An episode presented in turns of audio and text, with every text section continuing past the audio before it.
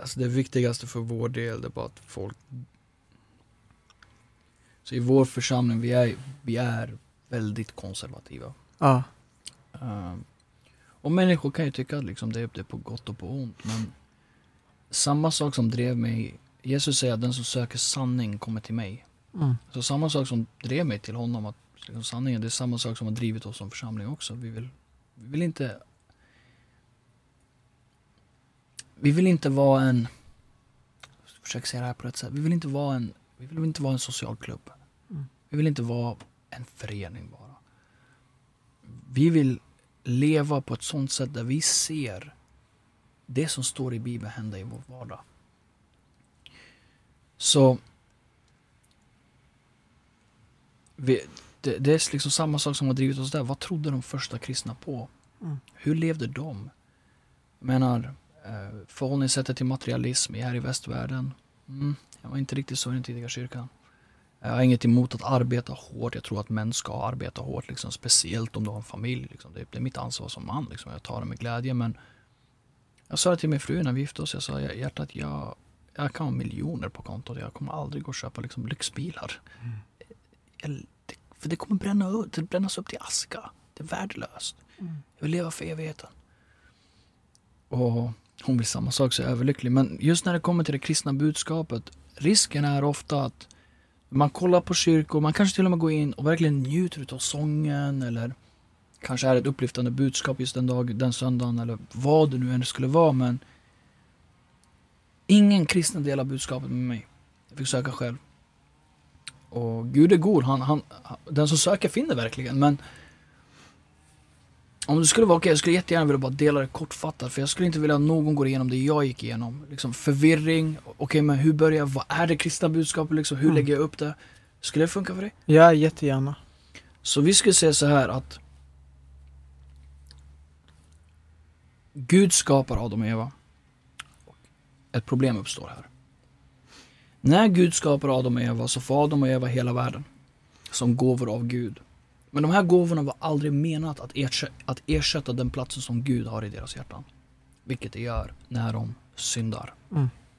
Och när de syndar, det vi ofta inte förstår när vi pratar om synd, vi har oftast en bild av synd av liksom 1800-talets strikta människor med liksom kostymer som du är en syndare liksom.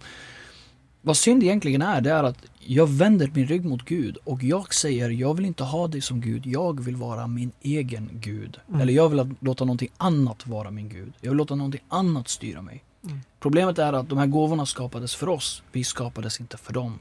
Så människor som låter saker i skapelsen bli deras gudar, det kan vara pengar, det kan vara sex, det kan vara makt, det kan vara olika saker. Det lyckas aldrig uppfylla dem. Mm. Tvärtom, det är destruktivt för dem. Så Adam och Eva vänder ryggen mot Gud, men när de gör det, de gör det på ett väldigt speciellt sätt. Så om du tänker USA just nu som har Joe Biden som president. Om Joe Biden skulle förklara krig mot Kina imorgon. Mm. Alla amerikanska medborgare skulle inkluderas i den krigsdeklarationen. För att han är deras representant. Och den första Adam är vår representant. När han viftar sin näve mot Gud alla hans efterkommande föds in i ett tillstånd där vi viftar mot vår näve, vår näve mot Gud. Mm. Så ett exempel där, ett bevis på att vi är skapade i Guds avbild, det är att vi har de tio buden i våra hjärtan. Man, ingen behöver säga till dig att det, det, det är fel att mörda en oskyldig person. Det är ingenting du behöver lära dig. Mm. Det finns där. Men samtidigt, ingen behöver lära dig att ljuga heller. Det kommer naturligt. För det är vilka vi är. Så idag har vi en filosofi där vi försöker liksom göra en disassociation på vad du gör och vem du är. Medan kristendomen säger nej, det du gör är på grund av vem du är. På samma sätt som ett päronträd har päron för att det är ett päronträd. På samma sätt vi syndar för att vi är syndare i vår natur, vi är mot Gud. Men problemet vi har här är att det är principiellt omöjligt att rädda oss. När vi väljer bort Gud, vilket jag skulle säga att vi alla har gjort och bevisat är alla de onda saker som faktiskt har hänt i våra liv. Vi väljer helvetet. Mm. Den Bilden av helvete vi får är ofta en röd gubbe med två horn och en hög gaffel och jag skulle säga det är inte helvete. För det första så tror jag det är mycket värre. Men vi skulle säga att det som gör helvetet till helvete är att Guds godhet inte finns där. Mm jag skulle säga den här världen, jag menar i den här världen, du Jonas, du har upplevt liksom hälsa, sjukdom, du har upplevt glädje, sorg. Du har upplevt gott. Bibeln säger att allt gott kommer från Gud. I helvetet finns inget gott, för hans godhet finns inte där. Och då var det vid ett tillfälle en vän som frågade mig, han bara, så du menar att jag, men det är ju orättvist att jag ska hamna i helvetet bara för att jag inte vill tro på Gud. Jag bara, alltså, du, du missar lite poängen här. Det skulle vara orättvist om du hamnar i himlen. Du vill inte ha någonting med Gud att göra, har jag fel? Han sa, nej, du har rätt, jag vill inte ha någonting med Gud att göra. Men är det då orättvist att du hamnar på platsen där du inte har någonting med Gud att göra? Han sa, nej det är helt rättvist. Jag bara, exakt, det är helvetet. Så, aha, oj. Jag bara, men, men jag vill inte ha någonting med religion att göra. Jag bara, men det handlar inte om liksom boxiga terminologier och 10 000 olika lagar du ska försöka leva upp till. Det handlar om att möta Gud själv. Så Gud tittar på oss, vi alla har valt bort honom, vi alla har liksom grottat in oss själva i den synden som är en förolämpning mot hans väsen. Vi har en, ett krig som pågår där vi aktivt varje dag krigar mot honom. Men varenda person som bara stänger av lite, frågor kommer börja dyka upp. Vad händer efter döden? Mm, skapelsen vittnar om att det finns en skapare. Men vi, vi, har, vi har så lätt här i västvärlden liksom att stänga av, bedra oss själva och göra oss upptagna med det som egentligen inte har ett värde. Och det sista vi ofta bryr oss om här i västvärlden är våra själar och jag menar på att det är det mest värdefulla en människa besitter. Mm. Så Gud tittar på våra tillstånd. Och här är problemet. Vi har ljugit, vi är lögnare. De flesta av oss har stulit, vi är tjuvar. Och då försöker vi hitta ett annat system för att komma undan det här straffet som vi drar på oss själva. Och vi tänker, men jag har gjort goda gärningar också. Fast det funkar inte riktigt och det här är liksom vad som gör kristendomen unik från alla andra religioner. Dina goda gärningar kan inte betala av dina onda gärningar. För om en bankrånare kommer inför, kommer inför en domstol och säger domare förlåt att jag rånade en bank, på vägen ut gav jag 10 000 till en tiggare. Han är fortfarande en bankrånare. Du står inte till svars för det goda du gör, du står till svars för det onda du gör. Och brottet måste sonas. Så genom hela gamla testamentet så har du som skuggbilder, ja men det är ett lamm som slaktas. Mm. Du har judarna i Egypten, de dörrarna som lammets blod var struket över, deras barn överlevde natten. De överlevde domen. Va, vad symboliserar allt det här? Jo, det Gud gör för 2000 år sedan är att problemet du har är Gud är god, Gud är rättvis, vi är onda, vi har gjort det som är fel och det kommer utifrån vår onda natur och Gud vill ändå rädda oss. Men han måste samtidigt vara rättvis, så här har vi liksom ett stort dilemma. Så det Gud gör för 2000 år sedan är att Gud själv blir en människa. Jesus, 100% Gud, 100% människa, lever det perfekta livet. Du inte kan leva i ditt ställe. Och tar dina brott på sig själv och dricker Guds vrede, bildligt talat om vi ska säga så. Han dricker Guds vrede för din synd och betalar av den till fullo. Så jag kan komma inför den här domstolen nu och jag har en böter som jag inte kan betala men han har betalt den böter jag inte kan betala och jag kan fritt ta emot hans gåva av evigt liv. Och då är frågan, hur tar vi emot den här gåvan? Hur vet jag om jag har fått den här gåvan? Han säger du behöver bli född på nytt. Idén är att, idén här är inte att jag det här är ju väldigt vanligt inom liksom, syrian-ortodoxa kyrkor, rysk-ortodoxa kyrkor, liksom, italiensk-katolska kyrkor. Liksom, att du har liksom, maffiamedlemmar som under hela veckan lever som liksom, ursäkta uttrycket, men som djävulen själv liksom. Och så kommer, går man till kyrkan, biktar sig till prästen och säger jag är kristen. Men Jesus säger, varför kallar ni mig för Herre om ni inte gör så som jag säger? Han, han ropar ut till sin far, han säger kom till mig, alla ni som arbetar och bär på tunga bördor och jag ska ge er vila. Ta på er mitt ok. Och oket, det, det, det, det bildspråk han använder där som judarna använde. Ett ok, man hade en, liksom, en äldre oxe. Och så la man ett ok mellan den äldre oxen och den yngre oxen och den yngre oxen tittade på den äldre oxen och lärde sig hur den ska dra det här Ja, för att plöja helt enkelt. Och på samma vis Jesus säger till oss, ta på dig mitt ok, lär av mig och du ska finna ro för din själ. Mm. Så hur vet vi att vi har tagit emot den här gåvan? Jo, vi behöver omvända oss, men när vi tar emot den här gåvan, Gud gör någonting som du inte kan göra. Han tar ut ditt hjärta av sten och ger ett hjärta av kött och blod. Han tar ut det här hjärtat som inte kunde respondera på honom, som inte kunde reagera på honom och ger dig ett hjärta som kan respondera och reagera på honom. Han, Gud, bland sitt folk Han är inte en kung som regerar som en tyrann. Han säger inte till sitt folk, gå och gör det ni inte vill, utan när han föder oss på nytt, han ändrar vår vilja så att vi hatar de onda gärningar vi en gång älskade och så att vi älskar de goda gärningar vi en gång hatade.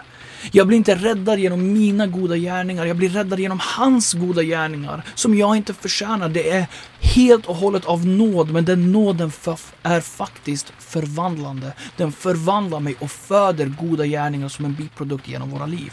Mm. Så det kristna budskapet är kortfattat, du till skillnad från vad man ofta säger i västvärlden, det kristna budskapet är inte tro på dig själv. Det kristna budskapet är tro inte på dig själv, du kommer inte klara av det. Mm. Men du har en Gud som har klarat av det i ditt ställe. Förtrösta på honom, ge upp ditt liv till honom, vänd ryggen åt allt annat och han ska leda varenda fotsteg du tar och du ska uppleva glädje du aldrig någonsin kunnat drömma om. En glädje som inte tar slut, inte ens vid döden. Så två korta stories bara för att verkligen förmedla det. Vet du vem Caligula är? Liksom grotesk. Ugh, väldigt grotesk person. Jag för mig att han dödade sin egen mamma. Liksom, väldigt grotesk liksom. Okay. Uh, uh, ska jag kalla krigsherre. Så när han bjöd över folk på middag, på en festmåltid, då brukade han hänga som ett spjut över deras huvud som när som helst kunde ramla ner rakt i skallen på dem. Och det fanns en grej i, i, i vissa stammar och i vissa kulturer förr i tiden, att när man, när man åt en festmåltid så hämtade man ofta dödskallen utav djuret man har ätit och liksom serverade mitt på bordet. För att alla ska komma ihåg, mitt liv kommer en gång att ta slut. Alla ska påminnas om döden. Mm. Och både jag och du, även de som lyssnar, hur långt du än flyr, döden kommer komma åt dig. Du kommer aldrig kunna fly undan. Mm. Så den här festmåltiden som Kristus bjuder in oss i, den här sidan av evigheten, att njuta av honom, att uppleva relation med Gud själv. Kommer den festmåltiden ta slut? Svaret är nej. För att när vi har våran festmåltid med Kristus, när vi njuter utav honom, han serverar också fram en dödskalle. Han serverar fram döden självbesegrad. För att det står när Kristus smakade döden så blev döden uppslukad. När han uppstod från döden så besegrade han döden själv och döden själv kan inte hålla oss fast i graven. Utan evigt liv väntar på oss. Vi har historien om Barabbas och Jesus innan Jesus blir korsfäst. Och det är så fascinerande för när jag läser gamla testamentet, det står vart han ska födas, när han ska födas, hur, liksom, hur han ska födas, eh, hur han ska leva, hur han ska dö. Liksom, allt det här står, allt det här går i uppfyllelse, vilket är omöjligt. Men en av sakerna är att han ska dö. Han ska, folket som han kommer för att rädda ska vända sig emot honom. Mm. Och han behöver dö för att ta vårt straff. Så Pontius Pilatus tar fram en brottsling och Jesus. Han frågar folket, vem ska jag släppa? Ska jag släppa fri den här brottslingen som förtjänar straffet, Barabbas? Eller Jesus som är oskyldig? Och samma folk som några dagar tidigare hade lovsjungit Jesus, är samma folk som säger nej, nej, nej, släpp fri Barabbas. Så den oskyldige blir straffad i platsen av den skyldige som går fri. Vi är Barabbas. Mm. Han tog straffet i vårt ställe. Och när jag läste igenom Nya Testamentet, jag tänkte han blir piskad. Det här är Gud själv. Han har makten att, att med, med, med, bara, med bara sin vilja förinta hela mänskligheten. Varför sitter han tyst medan folk piskar hans kropp öppen?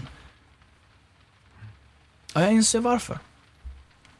Jag inser varför han var tyst, varför han som förtjänar kronor av de vackraste av juveler lät människor slå in en krona av törntaggar i skallen på honom. Han säger, det innan, han säger det precis innan han dör, när han är korsfäst. Han säger det är fullbordat. Varför? För oss. Johannes 3.16 Ty så älskade Gud världen, han utgav sin enfödde son för att var och en som tror på honom ska ha evigt liv och inte gå förlorad. Och när han säger det är fullbordat, det han säger är det är klart. Festmåltiden är klar. Firandet är klart att börja. Det finns ingenting du behöver bidra med. Det finns ingenting du kan lägga till. Men herregud, det finns ingenting du kan ta bort heller. Kom som du är, men ge upp allt. Mm. Och det är fullbordat. Det är över. Striden mot Gud är över. Han har sonat dina brott och du kan ta emot hans gåva och ha en gång för alla frid. Ett samvete som renas. Ett hjärta som blir heligt och som bultar för honom. Mm. Det fanns en man i Amerika som eh, hade tjänat otroligt mycket pengar på en guldgruva. Och han går igenom, han tänkte, det är länge sedan det var fortfarande man sålde slavar. Uh, jag minns inte vilken stad det var, kanske Arkansas eller Texas, jag minns inte. Men han är på väg tillbaka för han vill, ha, han vill ta pension. Liksom. Han, han är trött på att jobba. Och när han går igenom ena slavmarknaden så har de en slavaktion. Och så är det en jättevacker ung kvinna liksom. Som är slav. Och, och när, han, när han går förbi så hör han två grot, groteska män sitta och planera hur de ska gå ihop med sina pengar för att köpa den här slaven. Och så planerar de, de alla de ondskefulla sakerna de ska göra mot henne. Mm. Okej, men hon är en slav liksom. Eh, det är bara så det är. Men någonting slår hans hjärta när han hör det här. Så budgivningen börjar på den här kvinnan och buden läggs en efter en och de här två kommer in med ett högt bud och han kommer in. Och han lägger ett bud högre än någon någonsin hade betalat för en slav förut. Och han går fram och de frågar har du pengarna? Han säger jag har pengarna. Han ger dem pengarna. Han tar hennes kedja och Hon hade samlat spott i sin mun och hon spottade honom rakt i ansiktet och sa jag hatar dig. Han torkar bort spottet och drar hennes kedjor och säger kom. Och de kommer så småningom fram till eh, hörnet på en byggnad. Han går in. Uh, och det blir massa skrik och han säger har papperna. Han kommer ut, han tittar på henne, han säger kvinna och hon säger hatar dig. Han sträcker fram ett papper och han säger här har du ditt papper. Du är fri. Mm. Och säger du betalar mer än någon någonsin betalat för en slav förut så jag är fri. Hatar dig. Han talar strikt med henne och säger kvinna läs dina papper. Du är fri. Jag vet inte, tänk dig liksom tårar som rinner ner för en smutsig kind. Det blir som en spricka i kinden. Hon läser pappren och hennes tårar börjar rinna ner. Hon faller ner på sina knän och hon säger Min herre, min herre, allt jag vill i mitt liv är att vara din slav för att du köpte mig för att sätta mig fri. Och det är just det här som är principen med det Jesus gjorde för oss. Han köpte oss, inte för att vi med, vi med våra munnar ska bekänna honom bara, utan att vi med hela vårt väsen ska tillhöra honom, för vi skapades för honom. Och precis som i ett äktenskap när en man ger sig själv till sin fru men frun i respons ger sig själv till honom. På samma vis är bilden av Kristus och hans kyrka att han ger sig själv till sin kyrka.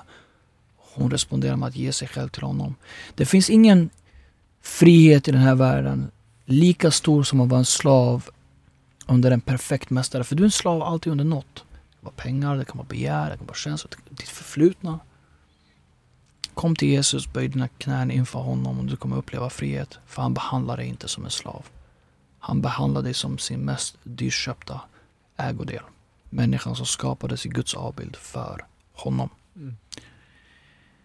Uh, jag vet inte vem som lyssnar, jag vet inte hur dina tankar går, jag vet inte om du har frågor, jag är öppen för att höra frågor. Men snälla, sök sanning.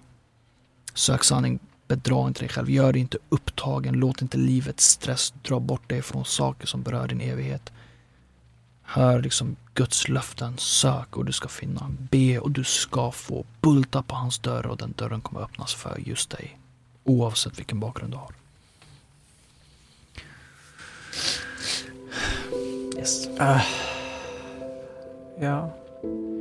Jag blir lite... Det är lite omtumlande det väcker väldigt mycket känslor i mig. Jag förstår. Uh, det är väldigt skönt. Jag har uh, alltid haft en längtan. Mm. Alltså alltid. Och uh, varit i väldigt många relationer och känt när jag varit i kärleksrelationer att jag har uh, känt att äntligen mm. så får jag leva för någon annan. Mm. För jag... Jag vet inte, det känns som att det räcker inte att bara leva för mig själv. Mm. Mitt liv har handlat så mycket om att bara personlig utveckling eller personlig avveckling eller vad jag än får för mig att kalla det för. Mm. Så finns det alltid en längtan i mig om att leva för någonting annat. Mm. Uh, och det är så skönt för mig att få känna den längtan jag har gråtit många kvällar och bett till Gud och bara sagt liksom jag längtar, jag längtar. Jag vill inte mer. Jag orkar inte mer. Mm. Äh, orkar inte vara kvar i den här förvirringen och allt mitt dömande och all meningslöshet som jag känner.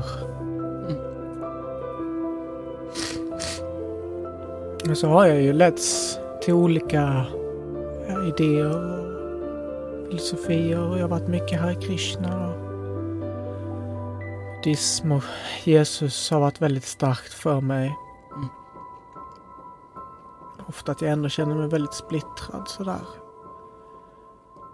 Eh, men ofta landar jag i att men när jag sjunger här i Krishna så känner jag så mycket kärlek, jag känner så mycket glädje. Mm. Och när jag är i buddhistiska tempel så har jag upplevt så mycket frid och så mycket kärlek. Och när jag får prata, lyssna på dig prata om Jesus eller när jag själv sjungit lovsång i kyrkan så upplever jag så mycket kärlek. Och har väldigt så...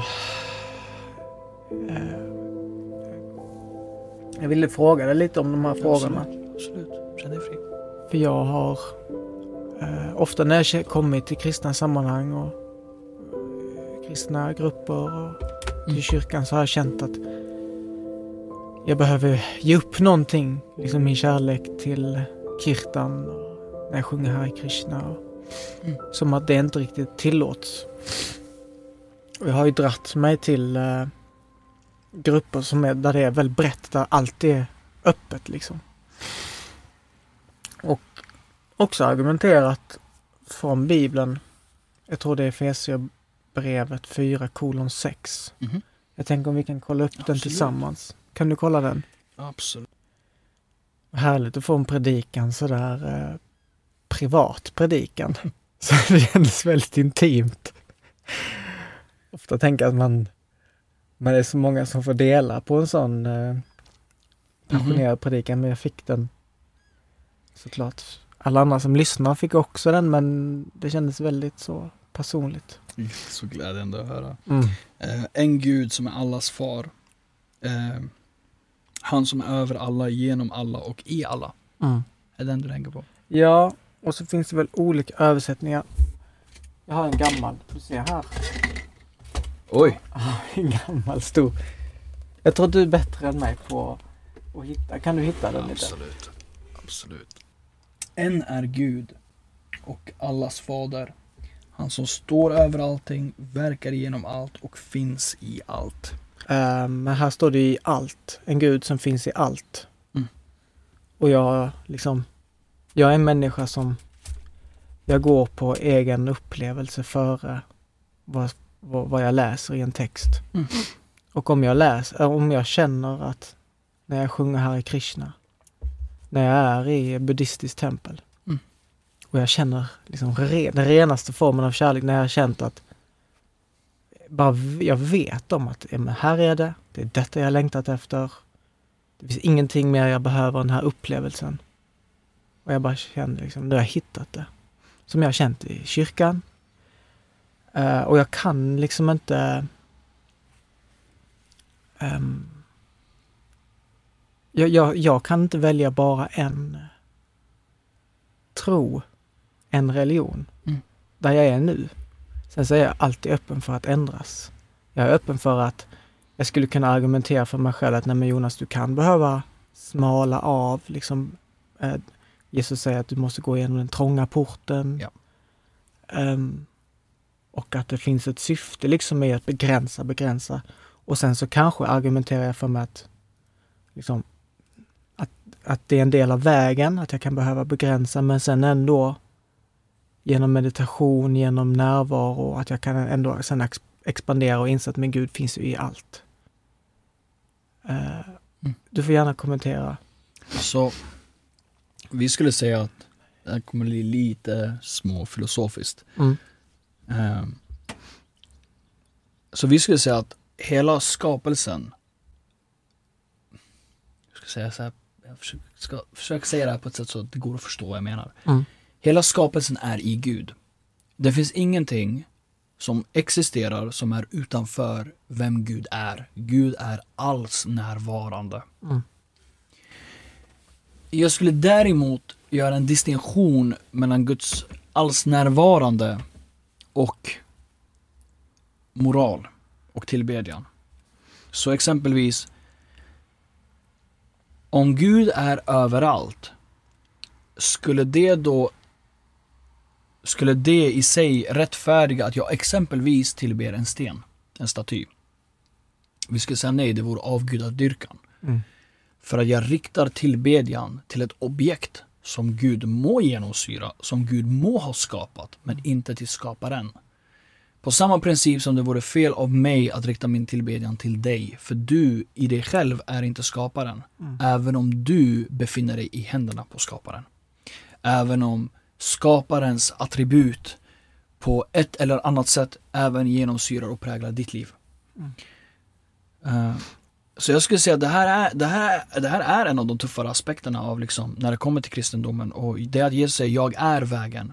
Det, det, det är ett väldigt exklusivt påstående. Det innebär att det finns ingen annan väg. Jag är sanningen. Sanningen i sig själv är både absolut och objektiv och exklusiv. Mm. Så någonting som är sant blir inte osant imorgon. Det vill säga oavsett vad, oavsett vad, han är sanningen. Mm. Och så säger han, jag är livet. Det innebär hos ingen annan kan vi finna liv. Åtminstone inte evigt liv. Så när jag liksom diskuterat med Jag har ju haft liksom diskussioner med, för jag har ju den bakgrunden så det finns en viss aspekt av sympatier. Men jag har diskuterat liksom med mormoner, Jehovas vittnen, muslimer, sofister och det finns en hel drös av människor jag stött på under åren. Och, men när, när jag till exempel pratar med mormoner och säger, men hur vet du att det här är sant? Och så trycker jag lite och så säger de, men jag känner det. Okej, då blir min nästa fråga, hur vet du att din känsla är sann? Mm. Men känslan kan vara positiv, men fortfarande inte vara sann rent objektivt. Och de vet inte. Jag har hittills inte fått ett bra svar på det. Mm. Så min poäng är att det måste finnas en standard som är utöver våra egna upplevelser. Där det är i, I många religiösa kretsar, det här var, har varit en kritik mot kristendomen under många år, att liksom, kristna har inte kapaciteten att tänka logiskt. Jag menar på att logik härstammar från Gud. Mm. Att logik kan inte gå emot Gud.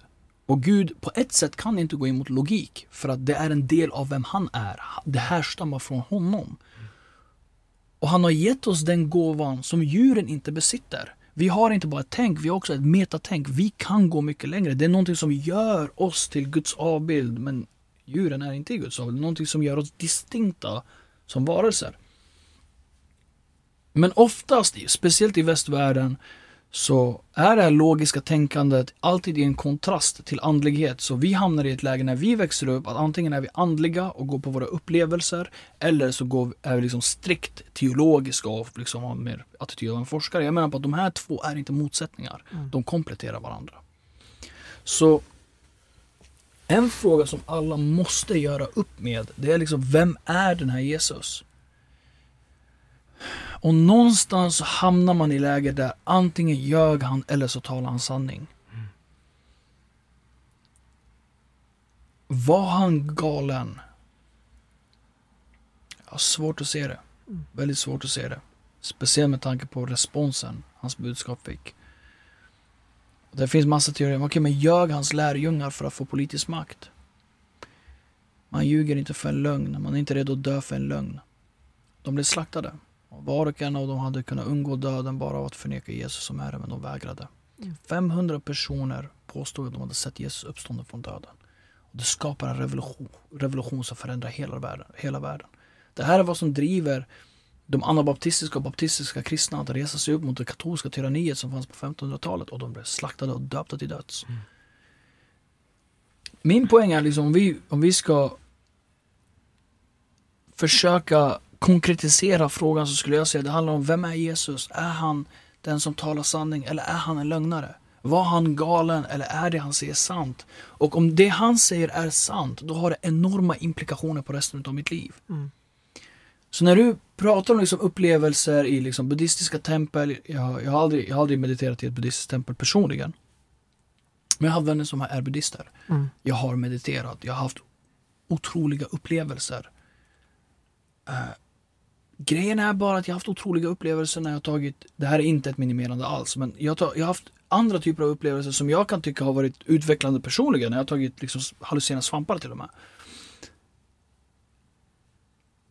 Om det avgör sanning Problemet blir då att sanningen blir subjektiv. Och sanningen är per definition inte subjektiv, den är objektiv Mm. och alltid sann. Och då kraschar det logiskt, det blir en motsägelse i vår filosofi. Så jag skulle säga, om vi bara ska kon- konkretisera frågan landar i vem är Jesus och är det han säger sant? Mm. Och det får i sin tur ha sina implikationer på andra filosofier och andra religioner. För risken blir annars att Risken blir annars om man börjar tänka liksom Vad är sant? Risken blir att man hamnar i en ett hav av förvirring där jag nu helt plötsligt måste studera varenda religion som existerar för att jag ens kunna ta beslut. Det är inte riktigt det som är frågan. Frågan är, är det Jesus säger sant eller inte? Och om det han säger är sant, det har sina liksom, det har sin dominoeffekt på Mm. resten. När det kommer till andra religioner tror jag att människor kan ha sanna religiösa upplevelser inom buddhism, hinduismen, mormonism, Jehovas vittnen och listan går ju superlång. Mm. Eh, ja, eh, jag tror att människor kan ha eh, extatiska upplevelser där de hamnar i hamnar, kan till och med hamna i en form av hypnos bara av känslan. Eh, jag tror folk kan ha upplevelser som är nästintill mirakulösa till och med. Som kan vara oerhört hälsosamma för deras egna personliga utveckling. Eh, allt det här givet. Eh, för jag tror att kapaciteten i varenda människa oavsett vilken religion nu personen har. Kapaciteten att tillbe med hela sitt väsen Mm. vilket jag skulle säga är en, en nästintill mirakulös upplevelse. Det är en kapacitet Gud har givit människan, men poängen var att den skulle vara riktad mot honom. Så för oss som kristna, jag har vänner, jag har en vän idag i Indien, han är missionär. Jag tror han blev fängslad sex eller sju gånger, han har adopterat 15 barn. Uh, lever ett otroligt tufft liv. Jag tror inte han känner hälften av de upplevelser som jag beskriver för dig här idag. Eh, Jag tror han känner sorg, mycket fysisk smärta, han har blivit väldigt grovt misshandlad och piskad. Men någonting driver honom som är utöver de här upplevelserna. Så min, rekommendation skulle vara Vem är personen Jesus? Och det är där jag skulle rekommendera folk att börja. Mm. Börja där. Men du, det där är bra. Och det tar mig till... ehm, Mm. ah, ehm, tar mig till en, en ehm, bibelvers. Andra Korintierbrevet 13.5. Eh, Pröva er själva om ni lever i tron. Pröva er själva, eller vet ni inte med er att Jesus Kristus är i er? Gör ni inte det består ni inte provet. Mm. Och det, det jag tänker, för det står mycket så här, Jesus eh, eh, finns i oss. Himmelriket finns inuti oss. Mhm. Eh, det står någonstans här, folk kommer säga att där är himmelriket eller där är himmelriket. Men nej, himmelriket finns inuti oss. Yes. Och när Jesus säger ingen människa kommer till himmelriket utan, utan genom mig. Och om Jesus bara pratar i liknelser så, så tolkar jag det som att, att eh, Jesus finns inuti mig och jag kommer till Jesus genom att gå in i mig själv och uppleva eh, Kristusmedvetandet inuti mig själv. Eh, är jag helt ute och cyklar. E- Enligt min förståelse Ja. Eh, eh, frågan är lite jobbig. Eh, om, om du säger så här, om, är du helt ute och cyklar? Så här, enligt traditionell kristen uppfattning, så nej, vi skulle inte säga att det är vad kristendom är. Mm. Så vi skulle säga att eh, pröva er själva, vet ni inte att Kristus är i er? Eh, inte riktigt det som är poängen. Så andra Korintierbrevet, Mm. jag veta vilka Korintierna var. Korintierna var en församling. Så, som Paulus sen skickar brev till utifrån liksom, problem som uppstår där. Och ett av problemen som Korintierna hade var att det kommer falska lärare Mm. som förnekar uppståndelsen. Så det finns ingen uppståndelse från de döda. De, är, de tillhör en grupp som heter gnostiker. Mm. Men om, om, det, vänta, om det inte finns en uppståndelse från de döda, då har du nyss förnekat evangeliet. Då är inte vi räddade. Om Jesus inte har besegrat döden, vi är körda.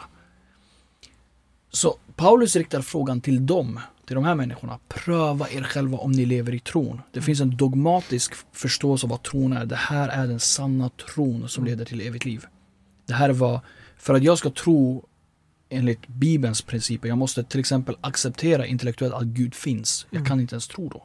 Eh, om, det, om, det, om det inte skulle vara så. Så, så det är den första punkten jag skulle berö- beröra. Pröva er själva om ni lever i tron.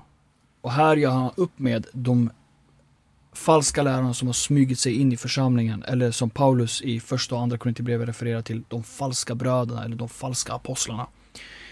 Så pröva er själva om ni är i tron. Sen, Kristus i er. Han refererar till kristna människor. Mm. Och om Kristus inte är i dem, det vill säga den potentialen finns faktiskt, Mm. då består de inte provet. Mm. Och vad är det huvudsakliga beviset på att Kristus inte är i dem? Läran. Det sekundära beviset, fruktan. Mm. Så när vi, om vi går och kollar på liknelserna. Jag skulle inte säga att Jesus säger sök i dig själv. Jag skulle säga att hans budskap är förneka dig själv. Eh, liksom, du, du vet, jag tror jag har hört den här versen när Jesus säger den som inte tar sitt kors och följer mig kan inte vara min lärjunge. Och vi har ingen aning om vad det betyder i Sverige liksom 2023. Jag, nu har jag inte ett kors på mig bara för att men han menar inte ha ett korshalsband. Alltså korset var en avrättningsmetod. Så det är lika rimligt för oss att säga om du inte sätter dig i elektriska stolen, du kan inte vara hans lärjunge. Och det låter väldigt hårt. Mm. Men hans poäng är att när du är på väg mot elektriska stolen, du kommer inte planera din framtid. Varför? För du kommer dö. Eh, Du kommer inte tänka på dina relationer. Varför? Du kommer dö. Mm. Du har inga preferenser längre. Du kommer dö. Och du kan äga ett slott. Men du kommer inte bry dig om de ägodelarna för du är på väg att dö. Och på samma sätt säger Jesus, bär ditt kors. Lämna allt. Förneka dig själv. Och kom till mig. Mm. Resultatet är däremot att du finner honom som är mer värd än allt och alla. Mm. Så för mig, min son kommer inte före min Gud. Min fru kommer inte före min Gud. Inte på långa vägar. Eh, Mitt liv kommer inte före hans vilja. Mm, Bieffekten av det däremot är att mitt äktenskap är tio gånger bättre på grund av det. För nu helt plötsligt, jag älskar inte min fru på det sättet som hon inom citationstecken förtjänar. Jag älskar henne baserat på hur min Gud har sagt åt mig att älska henne och min njutning ligger verkligen i att göra hans vilja. Mm. Det är där jag finner ro för min själ. Så om hon skulle behandla mig som ett svin, min skyldighet är att älska henne så som Jesus älskar församlingen och gav sitt liv för henne. Och jag kommer göra det. Detsamma gäller min son. Jag kan inte prioritera karriär över min son. Varför? För enligt min Gud är min son mitt ansvar och så vidare. Eh, så jag, vi skulle inte säga att Jesus i den bemärkelsen är i alla. Eh, Bibeln själv gör det tydligt. Eh, Bibeln själv gör det tydligt. Och när det kommer till liknelserna. Jesus talade i liknelser till vissa. Han hade vissa liknelser med intentionen att de inte skulle förstå. Han hade vissa liknelser med intentionen att göra en poäng, att förklara genom en historia. Men när han vänder sig till sina lärjungar så säger han till er talar jag inte i liknelser. Till er är det givet att förstå himmelrikets hemligheter. Varför då? För att de var inte förhärdade i sina hjärtan, de ville ha sanning. För de som inte vill ha sanning, han förklarar budskapet för dem på ett sätt så att de till och med inte skulle förstå så att de kunde bli räddade. Mm. Varför? För att de hatar sanningen. I Johannes evangeliet kapitel 3 så säger Jesus, den som inte kommer till ljuset hatar ljuset och älskar mörkret.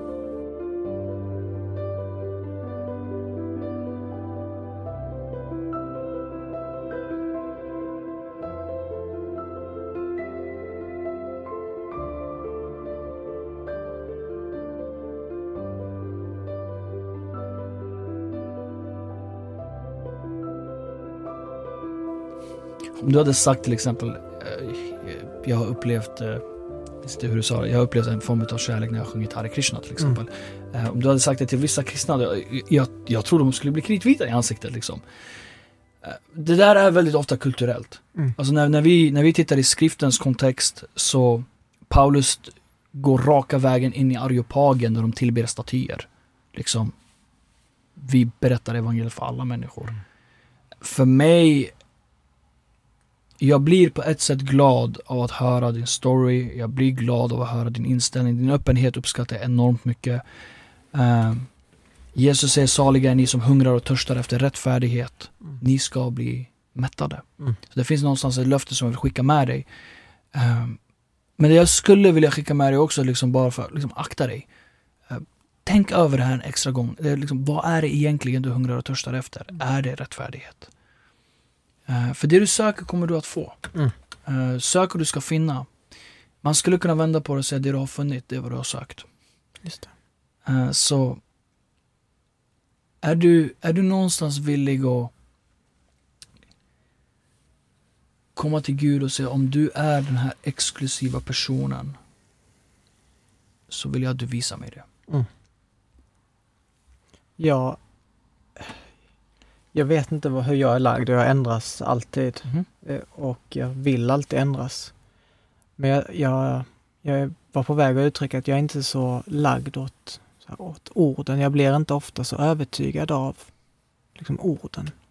Utan jag är en sån person som jag blir övertygad av upplevelsen. Eh, Och det är därför jag, jag gillar så mycket när det står och när jag läser att sök inåt. Första Korintierbrevet 3.16 Know you not that you are the temple of God and the spirit of God dwells in you. Och jag, det är mycket, tycker jag, i Bibeln som pekar mot att sök inåt liksom. Ehm,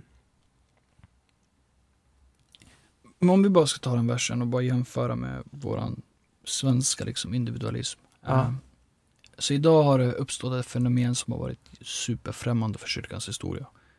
Eh, Så för mig när jag studerar Bibeln, jag, jag kollar på, okej, vi har ju skrifterna kvar idag av men, apostlarnas lärjungar. Vi har ju liksom Ignatius skrifter, vi har Clemens skrifter, Polycarpus skrifter, Dionysiusbrevet och så vidare.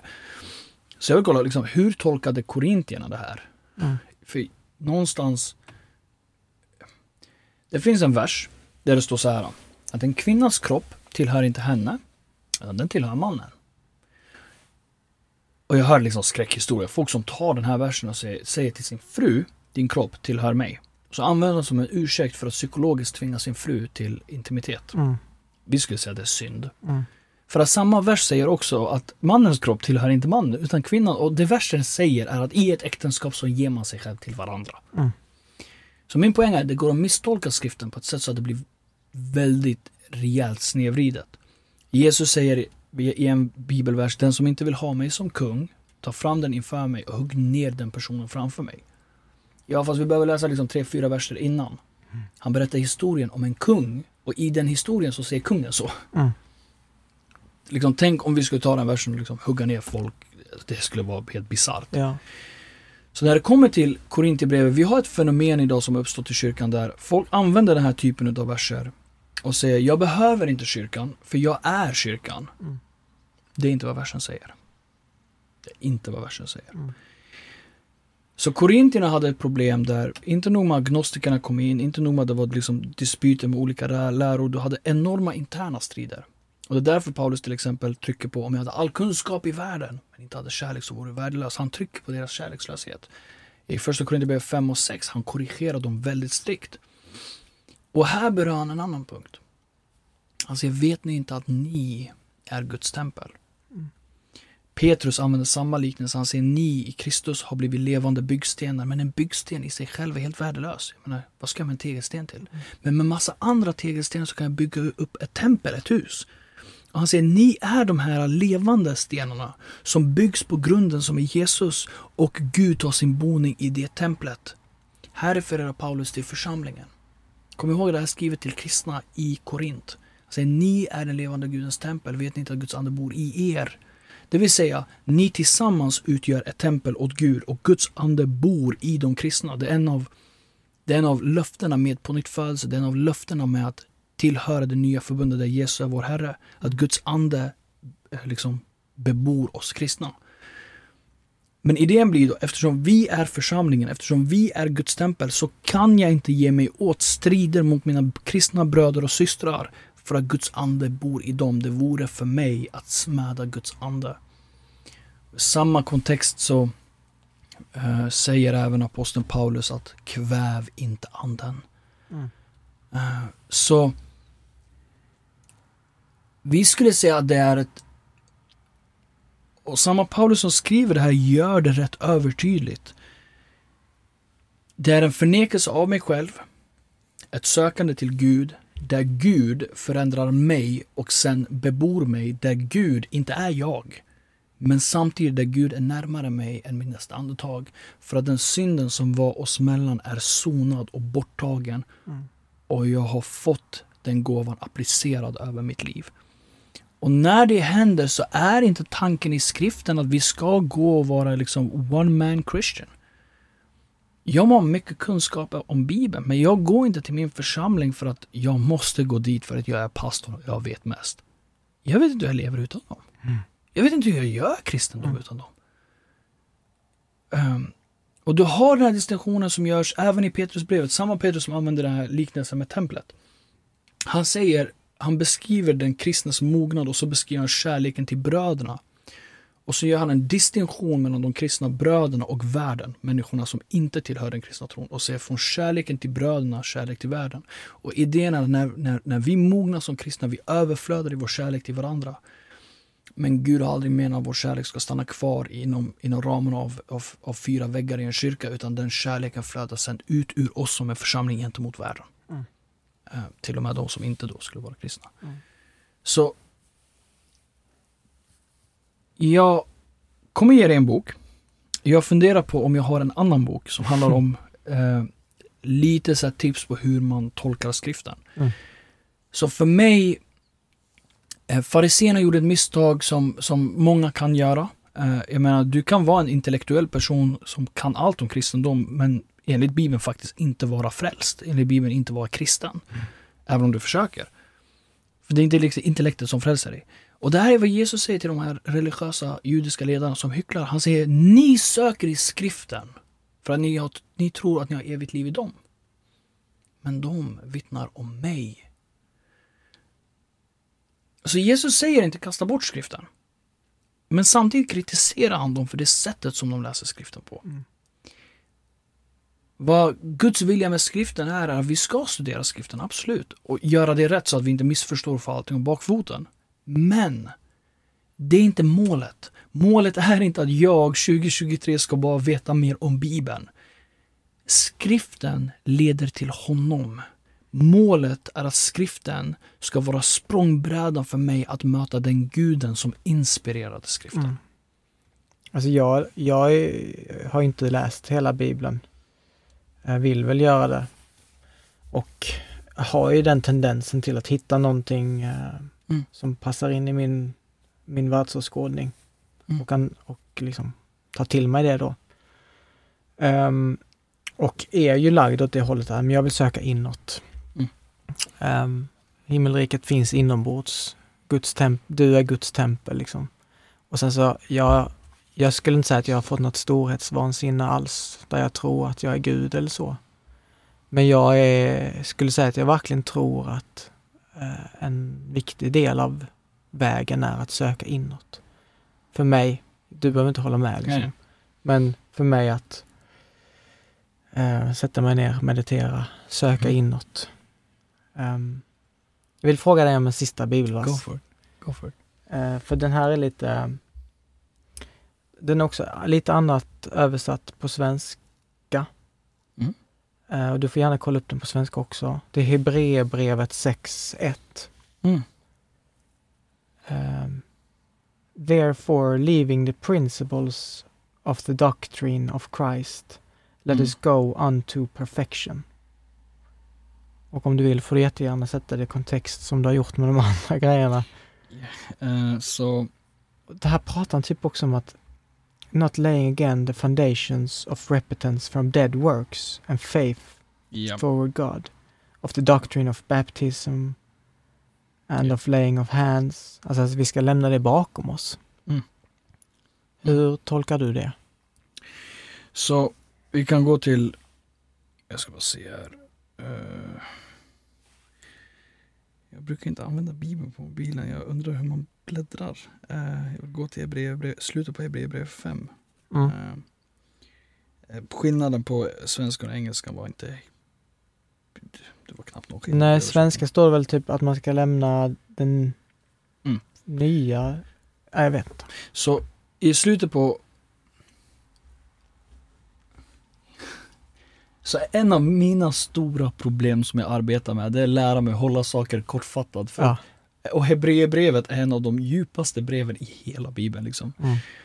Kortfattat, Hebreerbrevet, det fanns ett stort problem. Judar som blev kristna blev oerhört förföljda. Jättehårt förföljda. Mm. Så det fanns en tendens att till och med trots att de har sett Gud verka mirakulöst, trots att Gud har låtit dem smaka på den kommande världens goda, trots att de genuint har blivit kristna, så går de tillbaka till de judiska ritualerna där de börjar offra för syndernas förlåtelse trots att Jesus är det enda offret för syndernas förlåtelse. Mm. Och aposteln här brister ut i panik. Liksom. Ni, ni kastar bort evigt liv. Så här har vi liksom kontexten som präglar Hebreerbrevet och så går han in på och bevisar genom Hebreerbrevet också hur Gamla Testamentet, allting, hur allting pekar mot Jesus. För att ta bort den här judaistiska förvirringen som har börjat krypa in i församlingen. Men till de här personerna så säger han i slutet på Hebreerbrevet 5.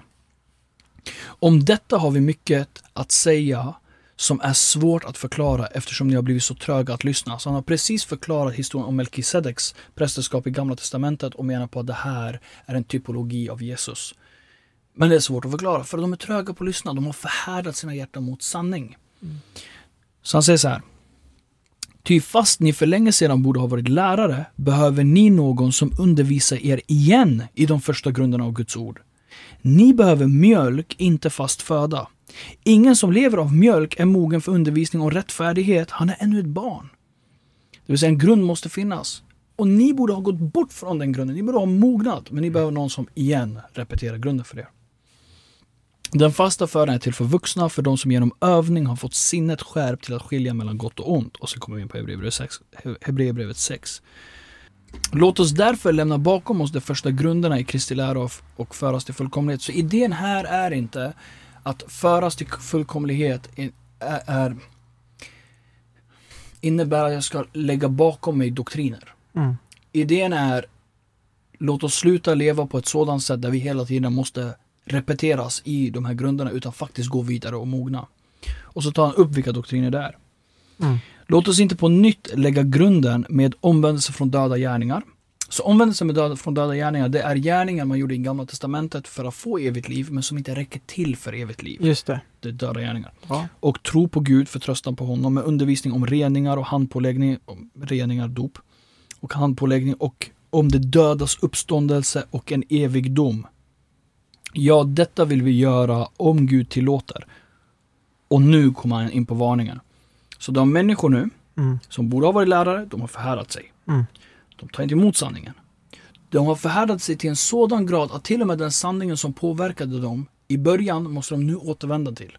Och igen gå igenom det. Men apostelns förhoppning är, är att gå vidare därifrån, de faktiskt ska mogna. Och sen varnar han dem. Men här pratar han ju till och med om att gå vidare från eh, dopet. The Ja. doctrine of baptisms.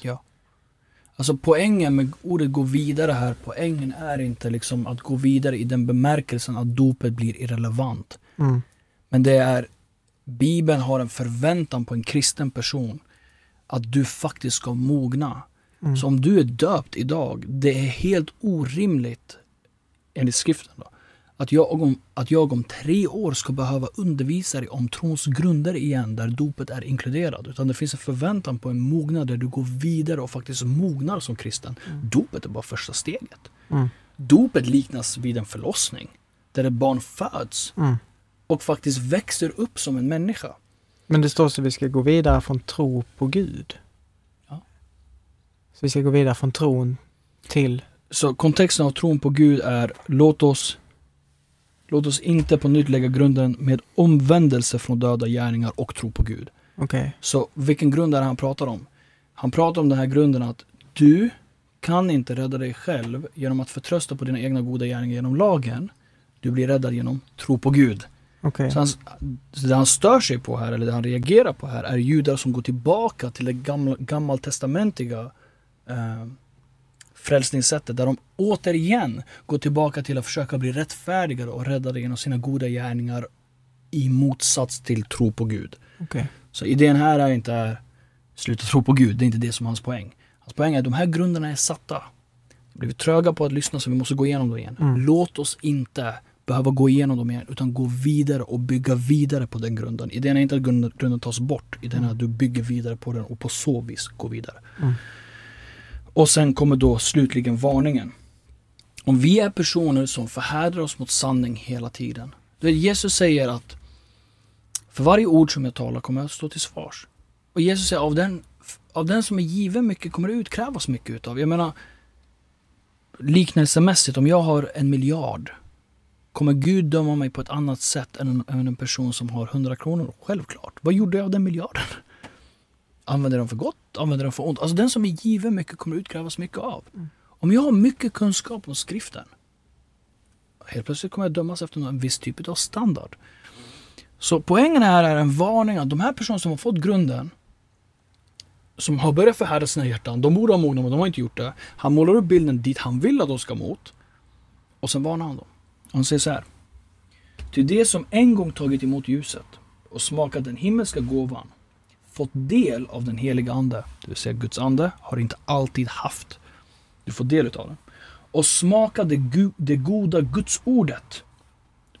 Vi ska säga budskapen om evangeliet. Och den kommande världens krafter. Men sedan avfallit. De är det omöjligt att föra till ny omvändelse. Eftersom de själva på nytt korsfäster Guds son och öppet hånar honom. Ty en åker som dricker regnet som ofta faller på den och som ger god gröda åt de som brukas och de som den brukas för, den åkern får välsignelse av Gud. Men bär den törna och tisslar är den värdelös och förbannelsen är inte långt borta. Slutet blir att den bränns av. Så han säger åt dem. Ni alla är en åker, men ni kan vara en åker som dricker regnet som Gud ger och ni bär den gröda och den som åkern är till för. Vi är en åker som är till för Gud. Mm. Men om slutet blir att vi förhärdar oss mot sanningen. Så att törnar och tisslar, t- tisslar börjar, växa från våran åker.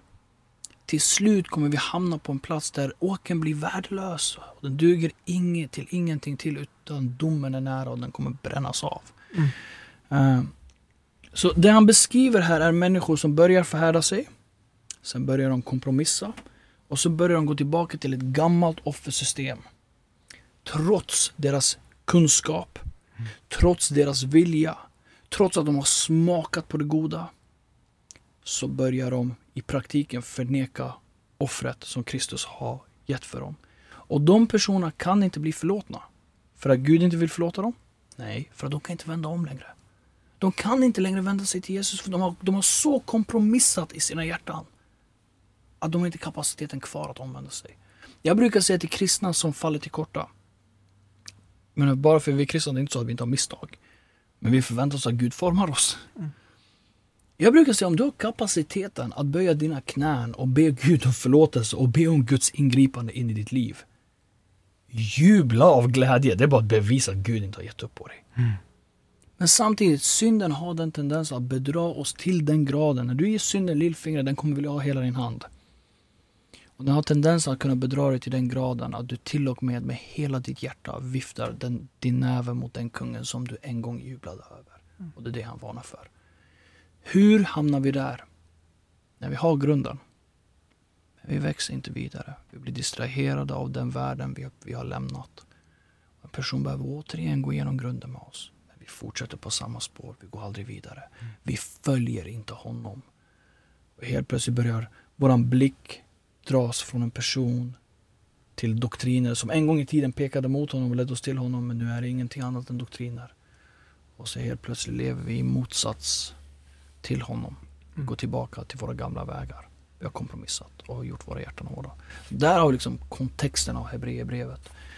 Så jag skulle inte säga, och ingen, här vill jag vara rätt tydlig, ingen av de tidiga kristna eller av de som faktiskt läste Hebreerbrevet som fick det till sig eh, skulle tolka det som att vi ska gå vidare från grunden i den bemärkelsen att grunden ska vi lämna bakom oss. Och att den är orelevant och att det är om vi håller stannar i grunden så är det, det, det, liksom, det är den här grunden som förhindrar oss att bli fullkomliga. Nej, det är snarare så att vi, vi, vi ska gå vidare men i bemärkelsen att vi bygger vidare på den grunden. Eh, Paulus säger att ingen annan grund kan någon lägga än den som är lagd, vilket är Jesus Kristus. Och där skulle han, där betonar han Kristi exklusivitet. Johannes säger det är antikrists ande som inte bekänner att Jesus är Kristus. För en jude vad det betyder är Jesus är räddaren. Det har enorma implikationer. Det har implikationer till exempel att människor behöver bli räddade. Mm. Du behöver ingen räddare annars. Han är räddaren. Han måste vara Gud själv som, som har blivit en människa för annars kan han inte vara räddaren. Och så vidare och så vidare och så vidare. Uh, så jag skulle säga att Bibeln är och förespråkar, Jesus själv förespråkar en sån typ av exklusivitet. Samtidigt i vår församling, vi har sagt till folk att liksom, folk får besöka hur mycket de vill. Jag, jag, bryr, mig, jag bryr mig helt ärligt inte vem som besöker oss. Så länge det inte är någon som liksom är hotfull till exempel. Mm. Men jag brukar säga till folk att jag vill inte att du ska ha en blind tro. För det är inte en kristen tro. Mm. Jesus säger evigt liv är att känna honom. Um, det finns folk som säger jag känner Jesus uh, samtidigt som de går och dödar oskyldiga människor. Så beviset på hur, att man känner Jesus, det står också i Bibeln. Det är det första Johannesbrevet står för.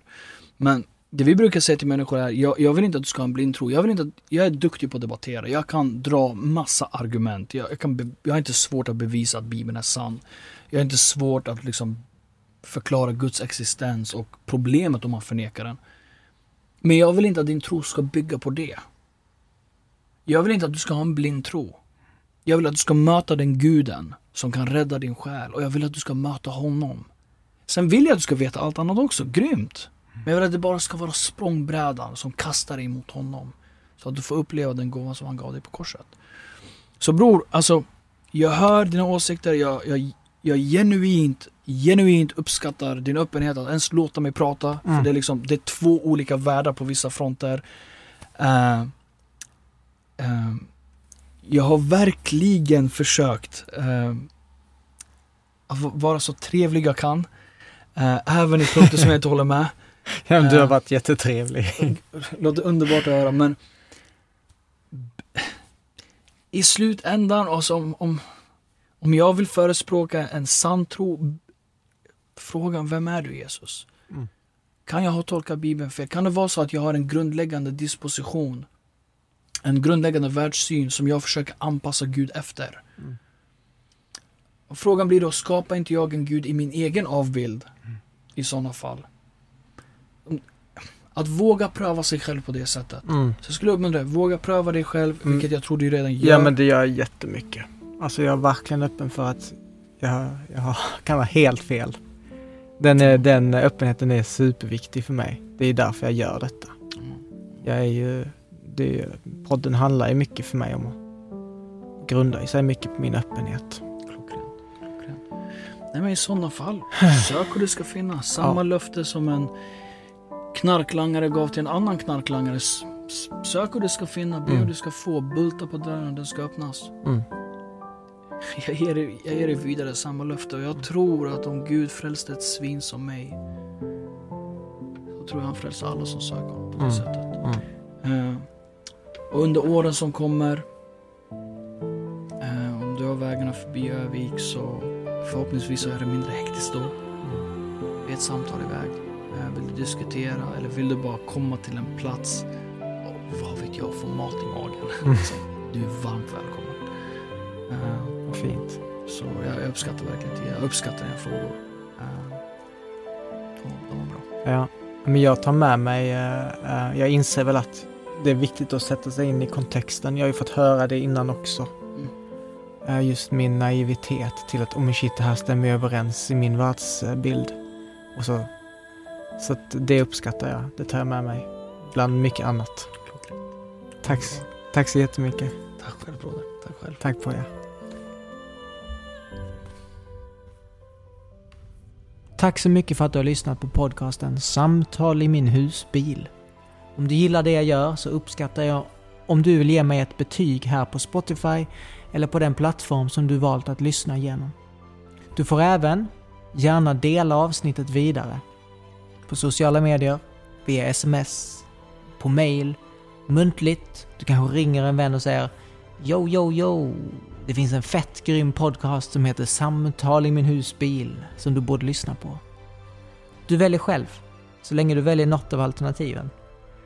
På så vis så når jag ut till fler människor och kan fortsätta med det jag gör. Och glöm inte bort att det finns en del två att lyssna på. Pojas budskap. Återigen, tack för att du lyssnat. Tack till Poja som delar med sig av sin livshistoria. Ha det gött. Hej.